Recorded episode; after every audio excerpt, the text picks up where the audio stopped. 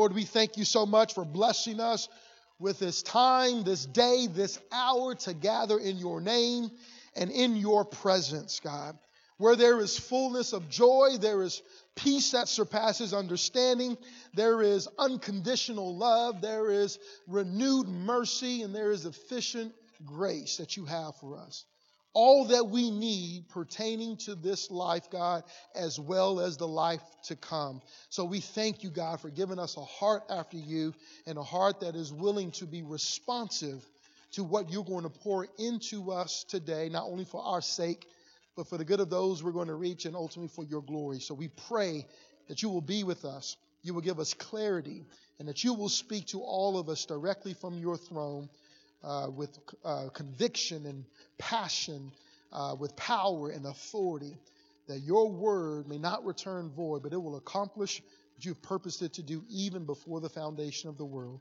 And for that, Lord, we'll be careful to give you all the glory, all the honor, and all the praise. Because in Jesus' name we pray and ask these things, and all God's people said together, amen, amen, amen. Well, there is an evolution of warfare that we could see throughout the history of not only this country, but throughout the world, okay?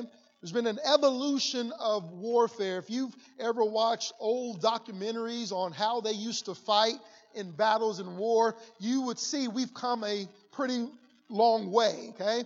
I watched documentaries where they used to have two armies and they would just line up facing each other and they would just shoot. Okay, if you were in the front row, you got shot, you fell down, next guy in line, he stood up, and it just continued that way. So it went from there, just standing and getting shot, to now having a more strategic or stealthy or covert operation, okay? More of a covert approach to warfare. And so now we have what is called modern warfare.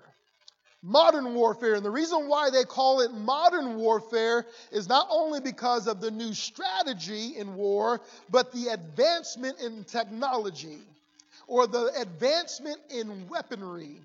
We have gone from using muskets to M16s and all kinds of weapons that we now have in fighting our wars. Well, the strategy and technology that is as old as war itself that we're going to be talking about today is something called booby traps. Okay?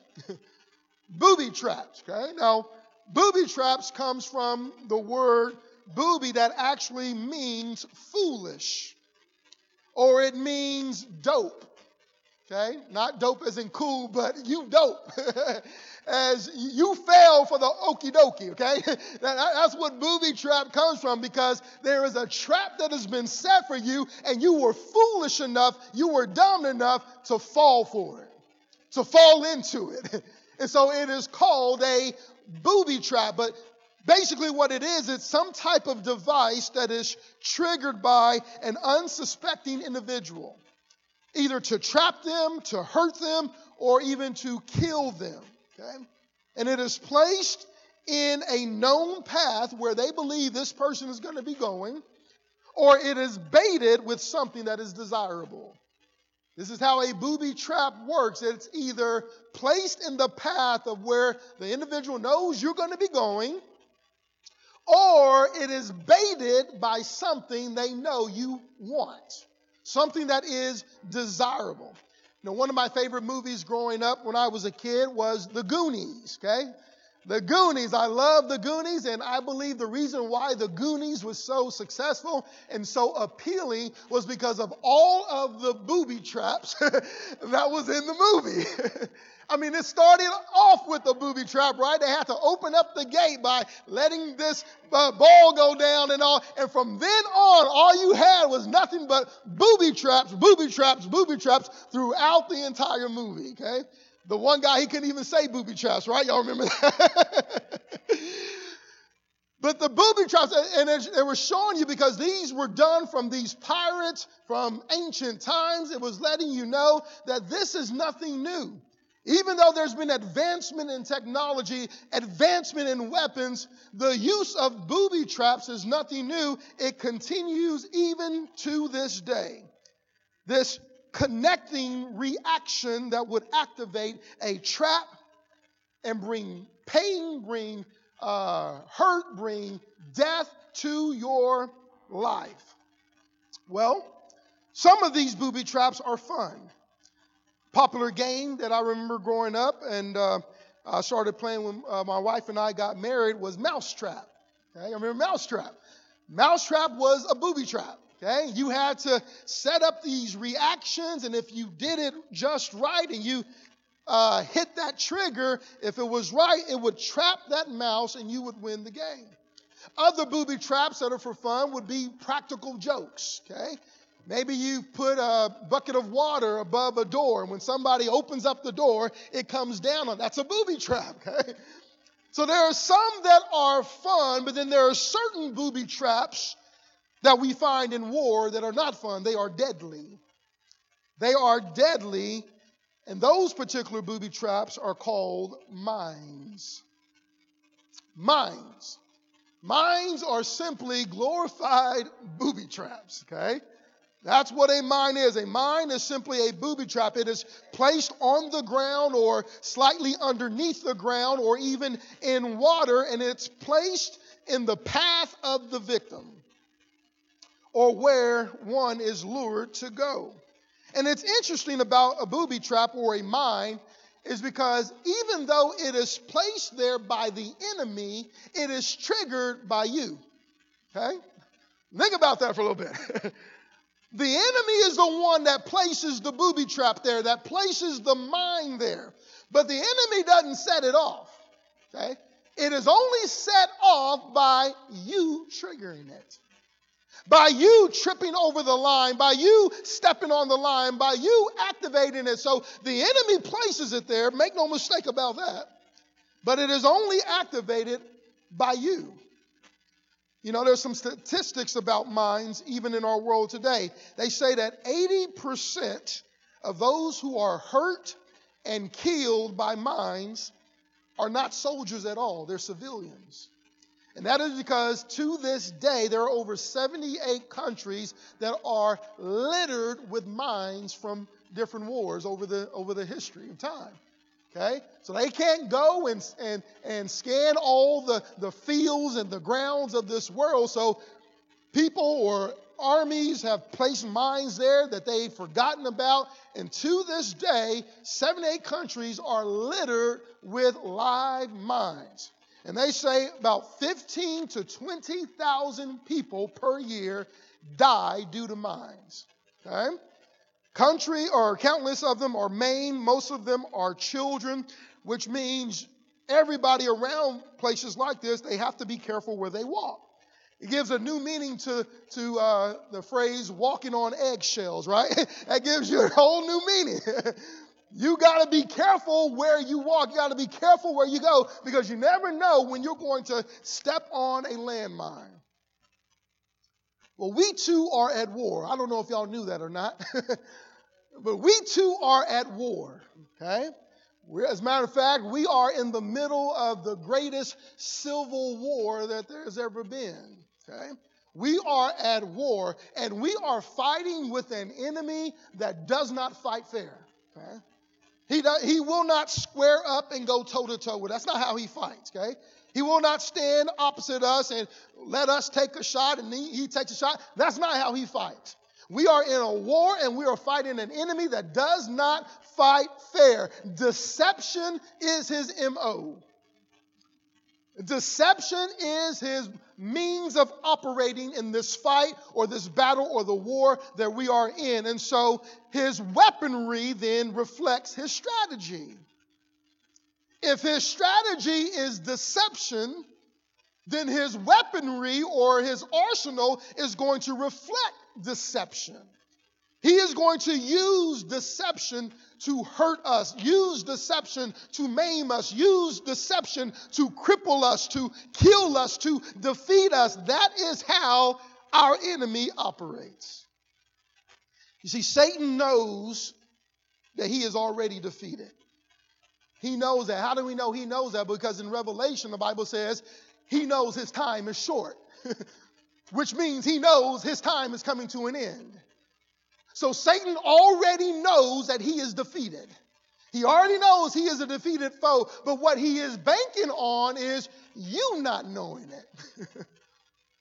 What he is banking on is you never discovering that he is already defeated. You never discovering that he has already been disarmed.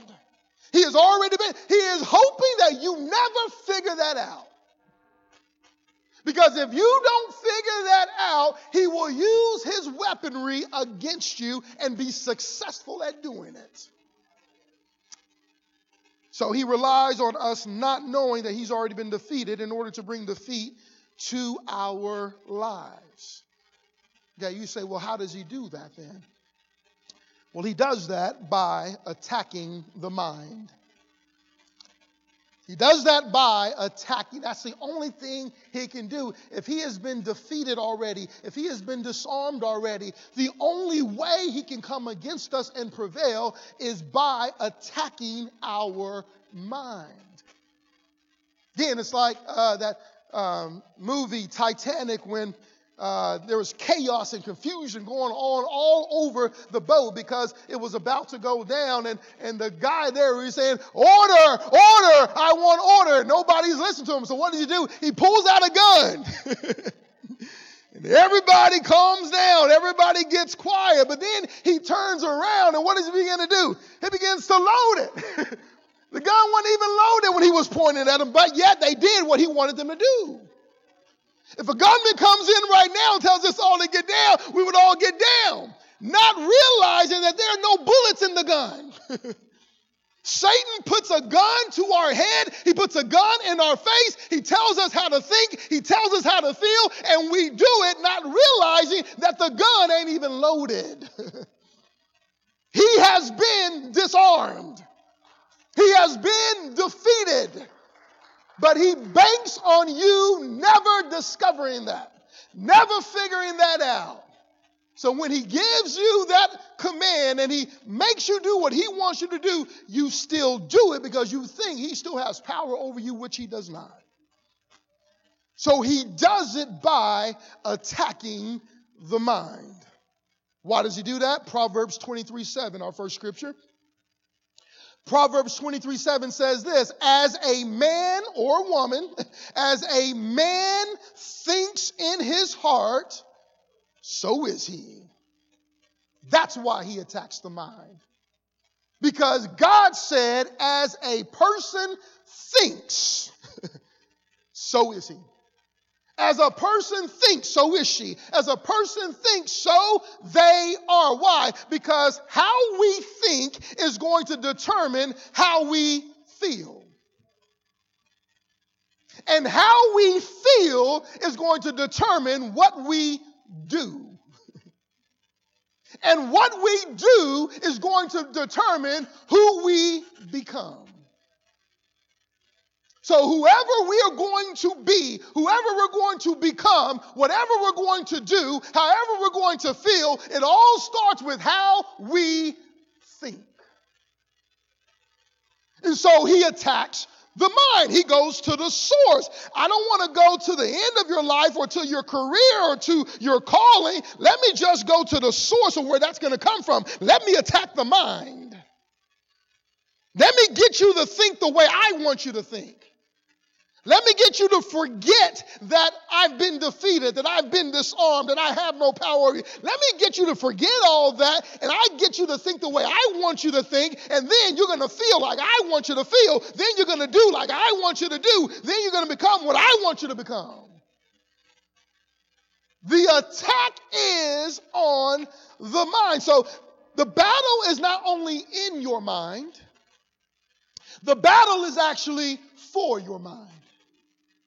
Okay? You hear that a lot of times, people talking about, I just got this battle in my mind. That's true. You do have a battle in your mind. But the battle is actually also for your mind.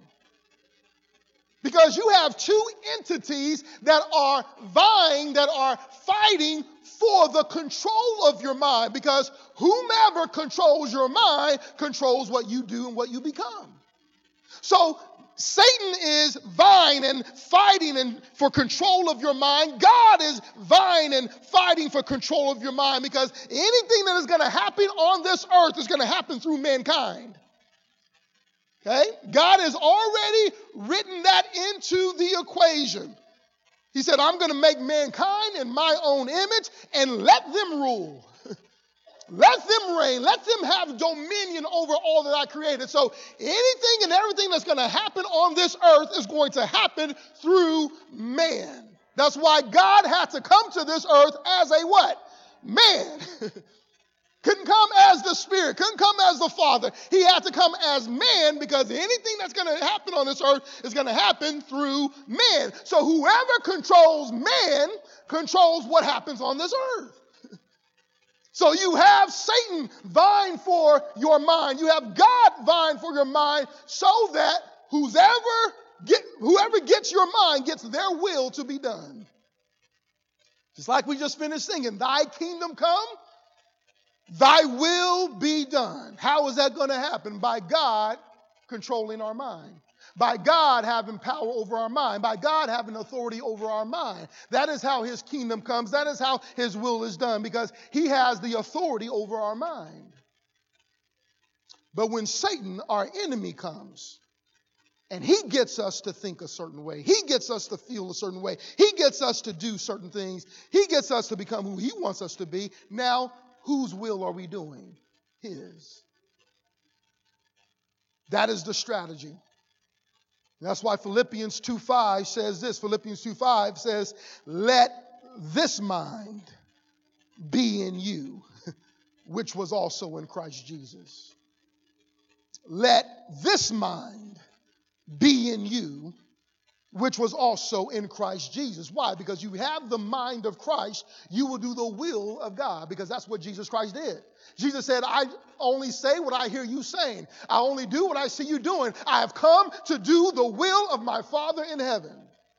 So when you have the mind of Christ as well, then you do the will of God. So let this mind be in you, God says. The mind of Christ. So if you have ever felt that life was like walking through a minefield, if you have ever felt that life was like walking through a minefield, got to be careful where you step and what you do, because so many things are triggering your mind. There's a reason for that. It's because the enemy has placed them there. The enemy has placed them there. So there's a reason why you feel that life is like that when it comes to your mind. Let me give you an example. Matthew 13:24. Matthew 13:24. This is a parable that Jesus gives. And I believe that it is applicable to what we are talking about today. Matthew 13:24 says this. Another parable Jesus put forth to them, saying, the kingdom of heaven is like a man who sowed good seed in his field. Now, from other parables, we know the field is us, our heart, our mind, our conscience, our soul. That is the field. We then know seed is the word of God. All right? So go to the parable of the sower, okay?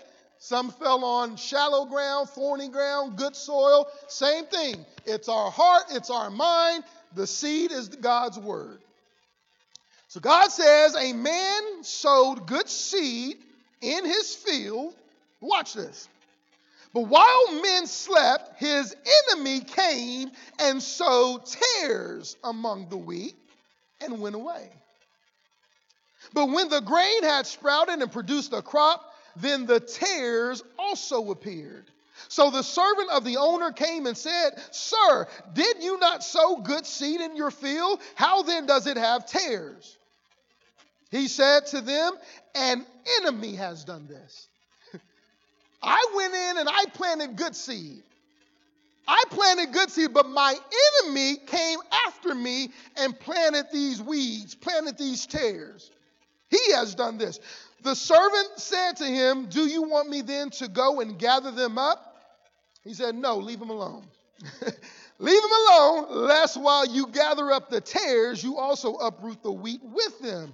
Let both grow together until the harvest, and at the time of the harvest, I will say to the reapers, first gather together the tares and bind them up in bundles and burn them, but gather the wheat into my barns. Okay, translation, God says, I know my enemy has put them there, but leave them there. Leave them there. You may be thinking, why doesn't God just remove all the mines? Why doesn't these 78 countries that are littered, contaminated with mines, why don't they just go in there and take them all out? I mean, that would make more sense, right? You may have the exact same question to God. God, if you know the tares are there, if you know the mines are there, why don't you just go in and remove all the mines? So he says, no, that's not what we're going to do. At the end, that's what we will do. At the end, you will never have to worry about these mines ever again. But not right now. Let them alone, okay? Keep them all there. So God simply tells us through this, keep in mind the enemy of mine has placed mines in the mine, okay? God is telling us, as you are trying to live out this life in victory, as you're trying to walk out this life in favor with God and to do all He's called you to do, God simply says, keep in mind that an enemy of mine has planted mines in your mind. Now, that's half the battle right there, okay? Knowing what is taking place. Because there are so many people in this life, in this world, they don't know that. They do not understand that there is a true enemy out there that has actually placed mines in the mind. So by you even knowing that that's a problem, that's half the battle. You can't find a cure unless you first know that you got a problem. You have a sickness, you have a disease. So God lets us know that this is the problem or the issue with all of us. You know, we have something in our culture today, social media and all, called emojis, right? We have emojis, and emojis simply are pictures that depict emotion. Pictures that depict them. You can have a whole conversation with somebody without saying a word now. Just with the pictures that you use in your text, pictures you use in your post. They are pictures that depict the emotion that you are feeling at that time. Whether you're happy or sad or mad or glad or afraid or confused, whatever it is, you can find an emoji to fit that emotion. But the one that we're going to be focusing on in this particular series that we're beginning today is the mind-blowing emoji. We're going to be focusing on the mind-blowing emoji, okay? And not mind-blowing in a good way, okay? We're talking about where it is a minefield in here. That every time I take a step in this life, every time I do something, every time I interact with someone, every time I go to that place, it's like it's triggered and it goes off. This mind of the mind. How do I get the victory over this? Well, first of all, what are some things that set us off? What are some triggers? What are some minds of the mind? Well, you guys are the place that this particular series came from is the questions that y'all submitted to me. Okay? There are a few of y'all who had some questions concerning minds of the mind. Okay? And so we're going to be addressing those since y'all asked the question, but I'm probably going to throw in a few of my own as well. Okay?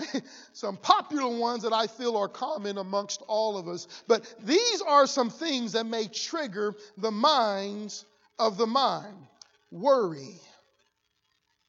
Doubt, fear, failing, lust, greed, loneliness, hopelessness, sadness, depression, despair, anger, desperation, anxiety, discouragement, pride, envy, guilt, shame, regret. And we can go on and on and on and on and on and on about all the triggers that we have that will set off the minds of the mind. That's what these things are. Now, we all have them, including your pastor, okay? We all have them. Don't let anybody lie to you, say they don't have them. They got them too, okay? Because God just finished telling us that the enemy has come in and he's planted these things there, okay? So we all have them. Your minds may not be my minds. My minds may not be your minds. But we all have minds of the mind. So the question is, how do we deal with them? Since they're not going anywhere, since God says, I'm not going to allow my servant to pluck them out just yet, that'll happen at the end. You won't have to worry about any of these things ever, ever, ever again, but we're not there yet. So while we're waiting on that moment when they will all be uprooted and lifted and taken away, how do we deal with them now? How do we navigate through this field called life without setting one off? How do we keep and maintain the victory over the minds of the mind? Well, as I said, we're going to address a few of these, specifically the ones that you asked me about, plus a few more that I may add to this particular series.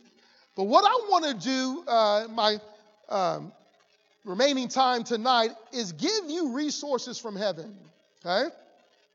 I want to give you the secrets and the mysteries of the kingdom of God, the resources of heaven, that you can apply to any mind you have. So whether we address your particular mind specifically or not, if you get the secret, if you get the mystery, if you get the resource of how to deal with minds in general, you can apply these things to whatever mind you have in your mind.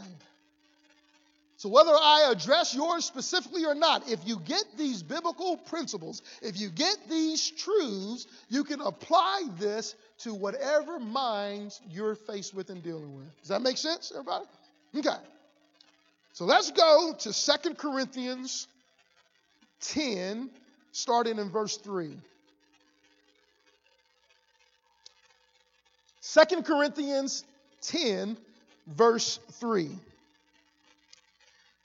This is what God says through Paul. He says, "For though we walk in the flesh, we do not war according to the flesh." Okay. Translation. The battle may affect us physically, but the battle is not physical. Okay? I'll say it again. The battle that we are in may and does and will affect us physically, but the battle is not physical. Okay? In other words, there is a source behind what's causing your physical pain. Okay? There is a source. There's something on the other side of the curtain. I use this illustration all the time, but remember Wizard of Oz.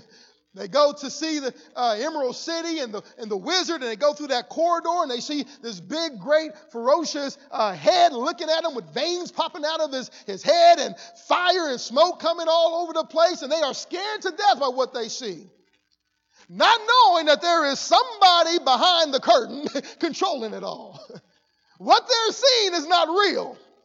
Okay, that head isn't real. There's somebody behind the curtain that is controlling what they can see. God is saying the same thing in this verse right here.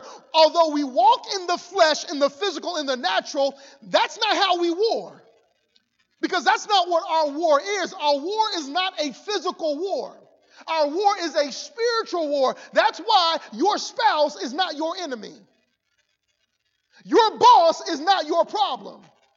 Neither is your neighbor, neither is your president, neither is anybody else. Why? Because it is not a physical battle, it is a spiritual battle, God says. There is a spiritual entity that is behind the curtain, pulling all the strings and causing you to think that what's in front of you is your problem. What's in front of you is your enemy. God says no. Though we walk in the flesh, in the natural, in the physical, that is not how we war. Verse 4, he says, for the weapons of our warfare. God says, I have weapons for you. Since you're in a war, since you are in a battle, you're going to need weaponry. Anybody here been in the Army, Navy, in the military? Anybody gone to war? Will they ever send you in the battle without weapons? No. God says the same thing. You are at war. You are in a battle. And so because of it, you're going to need armor. Therefore, put on the full armor of God. And you're going to need weapons. And so he says the weapons of this warfare, they are not carnal. They are not worldly. They are not physical. Why? Because this is not a physical battle. So taking physical weapons to a spiritual battle is like taking a knife to a gunfight. Okay? Y'all remember Indiana Jones? That guy comes out with a big sword. He starts flinging it everywhere. What does Indiana Jones do? Pulls out a gun, shoots him. That's about as ridiculous as we look trying to fight a spiritual battle by physical means. No, God says the weapons of our warfare, they are not carnal, but they are mighty in God. Well, mighty means they have the ability to do something. They have the ability to accomplish something. So if the weapons that God has given us are mighty, which means they can do something, what can they do? He tells you. They are mighty in God for, number one, pulling down strongholds. Now, what are strongholds? Where do strongholds come up? In the mind. Okay? Strongholds are simply those things that have a hold on you, that have a grip on you, that will not let you go. That is a stronghold. It's like an addiction. You can't kick this addiction. You can't beat this habit. Why? Because not only do you have hold of it, it actually has hold of you. And it refuses to let you go. That is a stronghold. Well, God says the weapons of our warfare that I'm giving you, it has the power to pull down those strongholds, to break you free from that stronghold that has you. Number two, not only does it have the power to pull down strongholds, it has the power to cast down arguments. Now, where do arguments occur? In the mind, right? What is an argument? An argument is simply two opposing voices. You argue with somebody, you're arguing because y'all don't agree. Y'all don't agree, that's why you're arguing. You ever argue with your spouse? It's because y'all don't agree. An argument, simply put, are two opposing voices. And so you have the voice of God that is calling you, beckoning you, instructing you, leading you. But then there's another voice that comes into your head as well. And this other voice, it is disagreeing with God's voice. And this other voice is trying to get you to listen to that voice. Well, God says, my weapons have the power to cast that argument out of you, to remove that contrary voice that is competing for your affection and your attention. And that happens in the mind. So, for pulling down strongholds, for casting down arguments, and watch this, and every high thing that exalts itself against the knowledge of God. Where is the knowledge of God found? In the mind. What you know about God is in your mind. Well, God says there are certain arguments that will try to exalt itself above what you know. To exalt means to lift up and to lift up above what you know. And so God says, although you know the truth, you've been coming to Believe Church for years, so you know the truth.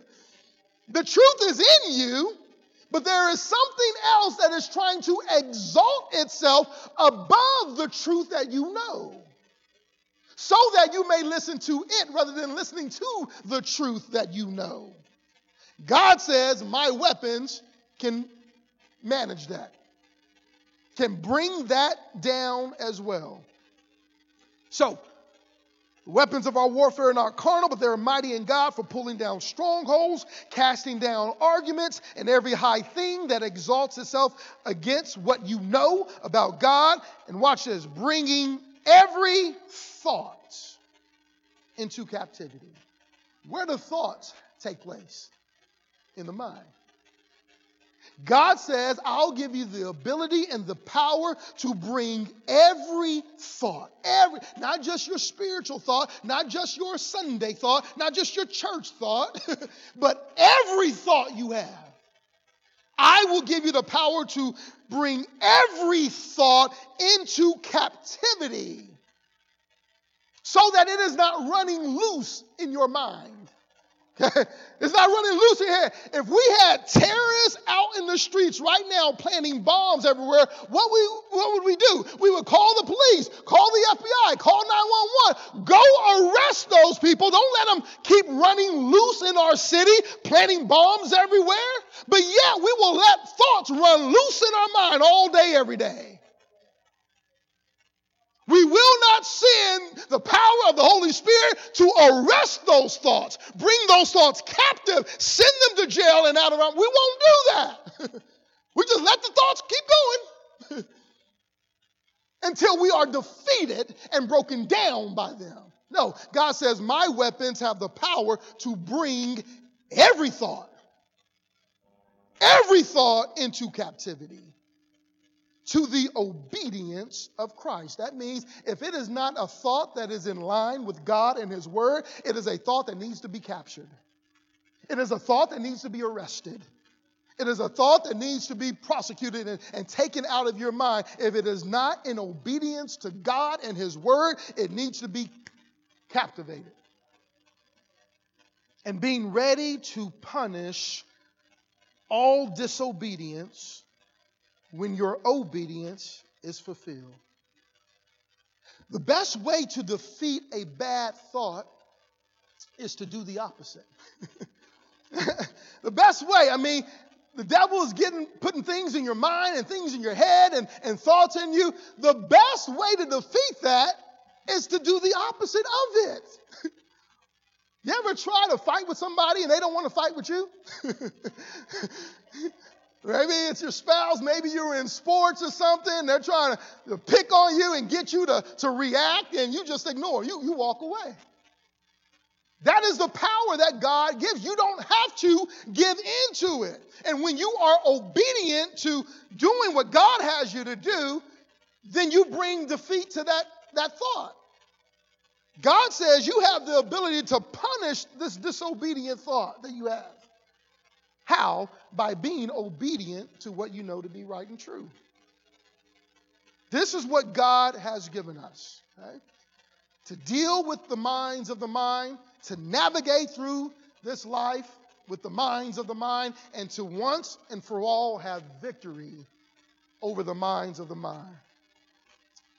You say, okay, well, I see that in Scripture, but how actually does that work? How does that work?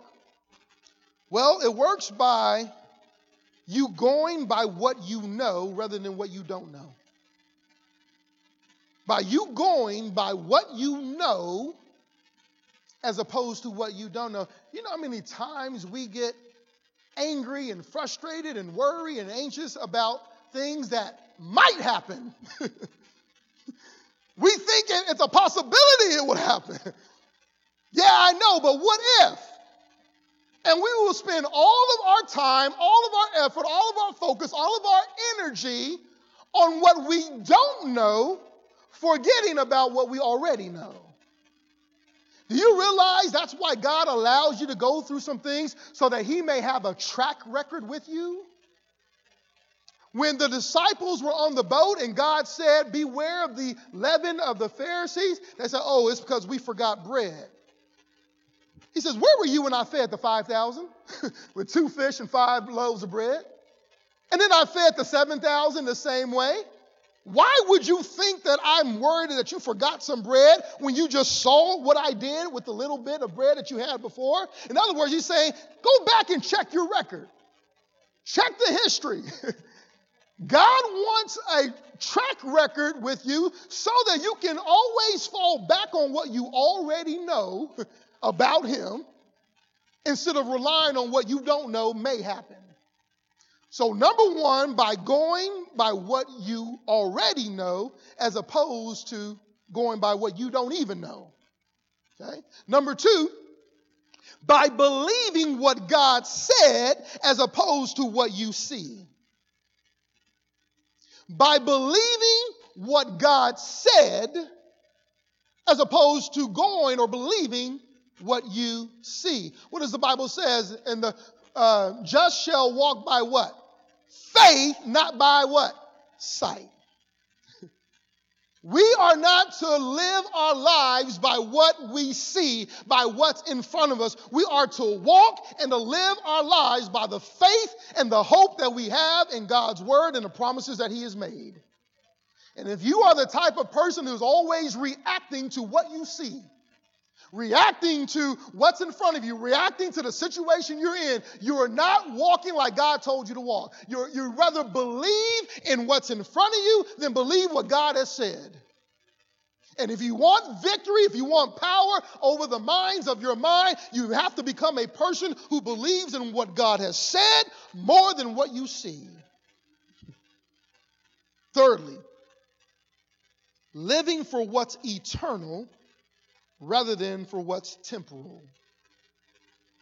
If you want victory over the minds of your mind, you need to begin living for what is eternal rather than for what is temporal. And the majority of the times when we are having explosion after explosion take place in our mind, it is because we are so focused on the here and now. We have planted ourselves so far deep in this world that we are affected now by this world. And so we act just like the world. Because we are not living, we're not focusing on what's eternal, we're focusing on all the temporal, what's temporary. And so lastly, by focusing on what's above rather than on what's below. Colossians 3:2 says it this way. Set your mind. Now, first of all, let me ask you a question. Who is supposed to set your mind? Who's supposed to set it? You are. I am. We are. God didn't say, I will set your mind on things. No, that's not what he said. He said, set your mind as in you set your mind. You set your mind on things above, not on things of this earth. For you died and your life is hidden with Christ in God. So therefore, you set your mind. It's like setting on your thermostat. You can either set it to heat, you can set it to cool, but you are the one that needs to set it. And in the same way, we can set our mind to things above, or we can set our mind to the things of this world. But you will make that decision. You will make that determination. God is not going to make that decision for you. He is not going to set your mind. He tells you to set your mind. And he says you need to set your mind on the things above, for you died and your life is hidden with Christ. You are seated right now in heavenly places. You are seated right now at the right hand of the Father. Why? Because you are in Christ. Physically, you're here, but your authority is there. I used to tell you my wife used to work for the IRS as a revenue officer.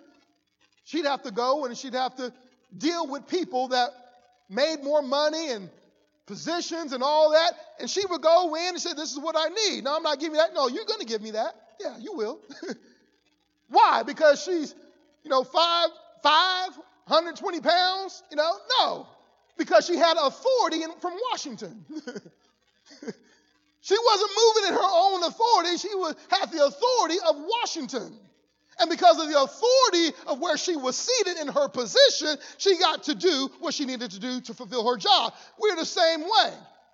Our authority right now, God says, we are seated in heavenly places. We are seated at the right hand of the Father. That is our authority that we have. And because that's where we're seated, that's where our authority comes from, we are to walk in the authority that we have. But if you don't know that, and if your mind is set on this world and set on worldly things, and you don't know that the enemy has already been defeated, you will have explosion after explosion after explosion after explosion. You say, okay, well, that sounds great, but that's still a little too cliche for me. I've heard things like that all my life going to church. So what does that actually look like? What does that actually look like? Well, let me share with you an example. I'm going to ask Pastor Rick come up here, and Art, if you will, come up here for a second. Let me give you an illustration to show you what this looks like. Come up on the stage, gentlemen, if y'all will. Rick, if you would, just sit on the chair, on the stool for me. Okay? So Rick is sitting on the chair, right? He's sitting on that chair. Now, Art, I want you to sit on that chair. Oh, wait a minute. Rick, where are you going? Where are you going? On the chair or the lap? No, on the chair. On the chair. All right, get up. Stay here. Stay in front of us. Get up. Now, the reason why Pastor Rick got up from the chair when I told Art to sit on the chair is because of the law of physics. What does the law of physics say? No two objects can occupy the same space at the same time. It's the law of physics. No two objects can occupy the same space at the same time. So when Pastor Rick was sitting on this chair, on the stool, he was on it, but then I said, well, Art, I want you to sit there. So he had to move. Because both of them can't sit on the chair at the same time, okay? Two objects cannot occupy the same space at the same time. And as it is with physics, so it is with your mind. So it is with your mind. This stool represents your mind, okay? This stool represents your mind, and just like no two objects can occupy the same space at the same time, so it is with your mind. You say, well, wait a minute, I can do a lot of things simultaneously. I can multitask a lot of times. Yeah, we can do things on autopilot. Anybody ever go home one day and you didn't know how you got there? You drove into your driveway. Man, I don't even remember that trip. You were on autopilot, right? So we can do things without thinking about it, but you can only think about one thing. You can only focus on one thing. You can only meditate on one thing. So whatever has the seat of your mind is what has the seat of your mind.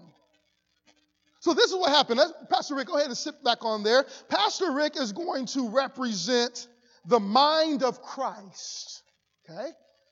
Pastor Rick is going to represent the mind of Christ. He's going to represent the things above. He's going to represent the things of eternity. Okay? That is what's on my mind right now. The mind of Christ, the things above, the eternal things. That's where my mind is. Oh, but then there's a knock on the door. Uh-oh. Here comes depression. Here comes confusion. Here comes anger. Here comes sadness and loneliness and lust and greed and pride and envy and all kinds of things. They come to the door. And so what do? We say, Pastor Rick, can you mind getting off this stool, please? Go ahead, have a seat, please. Have a seat. Why? Because they both can't occupy this place. They both can't occupy this stool. So in order for me to entertain this one has to go. He has to get off the stool. He has to get off my mind. And now I can focus on this one. I can meditate on this one. I can think about this one all day, every day, and be affected by this one. Oh, but then I'll start to pray, and I'll send out a prayer request and a chain of prayers, and it will work. He'll get off the stool, and I got the mind of Christ again. Why? Because two thoughts can't occupy the same place. So the prayer worked, going to church worked, going to service worked. I feel great. I feel energized and revived and renewed. Wasn't that an awesome service we just had? The mind of Christ is back where it belongs, right? But then I get back home. I get home. And all of a sudden, or I get that phone call, or I get that email, or I get that doctor's report, or I go back to work, or I start dealing with them kids, or whatever. I kick the mind of Christ out, and I let this one back on. Look, it's either one or the other. It's either one or the other. It's not both. It is not both. And so what God tells us to do, go back to the door, come back to the seat. What God tells us to do is when this one starts knocking at the door of your mind, you say, oh, no, that seat is occupied already. Okay? There's no room for you here. There's no room. Okay? Go ahead. Thank you so much, gentlemen. I want to give you a picture or an illustration of what is actually going on and taking place in the heavenlies, in the spiritual realm. That is exactly what's going on. Y'all remember Clint Eastwood when he did that monologue with that empty chair? It was supposed to be Barack Obama, and he was giving that monologue and all. And then Barack, after he was over, he tweeted. He said, oh, that seat is taken. Okay? That seat is occupied already. Okay? And that's what you need to tell any demonic spirit or thought that comes to your mind. No, the chair or the throne of my mind is already occupied. I'm not kicking out the mind of God. I'm not kicking out the things above. I know you've come to me, but you cannot stay. I'm not going to kick off the mind of God and make you comfortable so I can entertain you and you bring me down. I'm not going to do that. This seat is already occupied. That is what God is telling us to do. We're done now. I want to give y'all a few minutes to, hold on. I want to give y'all a few minutes to answer some questions, but let me give you one more. Y'all remember the movie Inside Out? Inside Out is an illustration. It's a kid's movie, but there's a message there, right? Inside Out, if you haven't seen it, is about the mind of this little girl. And in the mind of this little girl, she has 5 different emotions that are running loose in her mind. She has joy, she has sadness, she has fear, she has anger, she has disgust. All 5 of these emotions are running around in her mind, and guess what they're doing? They are fighting for control. Because only one can control it at a time. Only one emotion, only one character gets control at a time. So they are all constantly fighting for control. And then throughout the movie, Joy, she even one day tries to get rid of sadness. She said, oh, we don't need you around here. You're bringing us down. You're making us feel bad. We don't need you. And so she tries to get rid of sadness, not realizing that she actually needs sadness. That is why God won't go and just remove all the minds that Satan's planted. Because there are some times where you need to feel sad. Did you know that? There's some times where you need to be sad. There's some times where you need to feel conviction and feel pain. There's some times where you need to be angry. There's some times where you need to be upset. So God has given us these emotions because he knew we would need these emotions. But even though we have these emotions, the emotions should not have us. God did not give us these emotions to rule over us or to control us. We are to control them. Listen, just because you have a thought doesn't mean it's your own. Satan can plant thoughts in your mind just like God can. You don't have to own every thought that comes in your mind. As quickly as it has come in, you can just as quickly dismiss it. So that is not of God. That is not of God. I refuse to accept that. I refuse to believe that. I refuse to entertain that. I refuse to meditate on that. That is not of God. That's not me. Because Satan can plant a thought just like God can plant a thought. Just because you have it doesn't mean you make it your own. So throughout this series, when it comes to the minds of the mind, what we're going to discover is the truth of that old saying, mind over matter. When God gets your mind, your woes won't matter. When God gets your mind, you're going to discover that your woes won't matter. That is where God wants us all to be. Amen? Give the Lord a hand now for his word, if you will, please.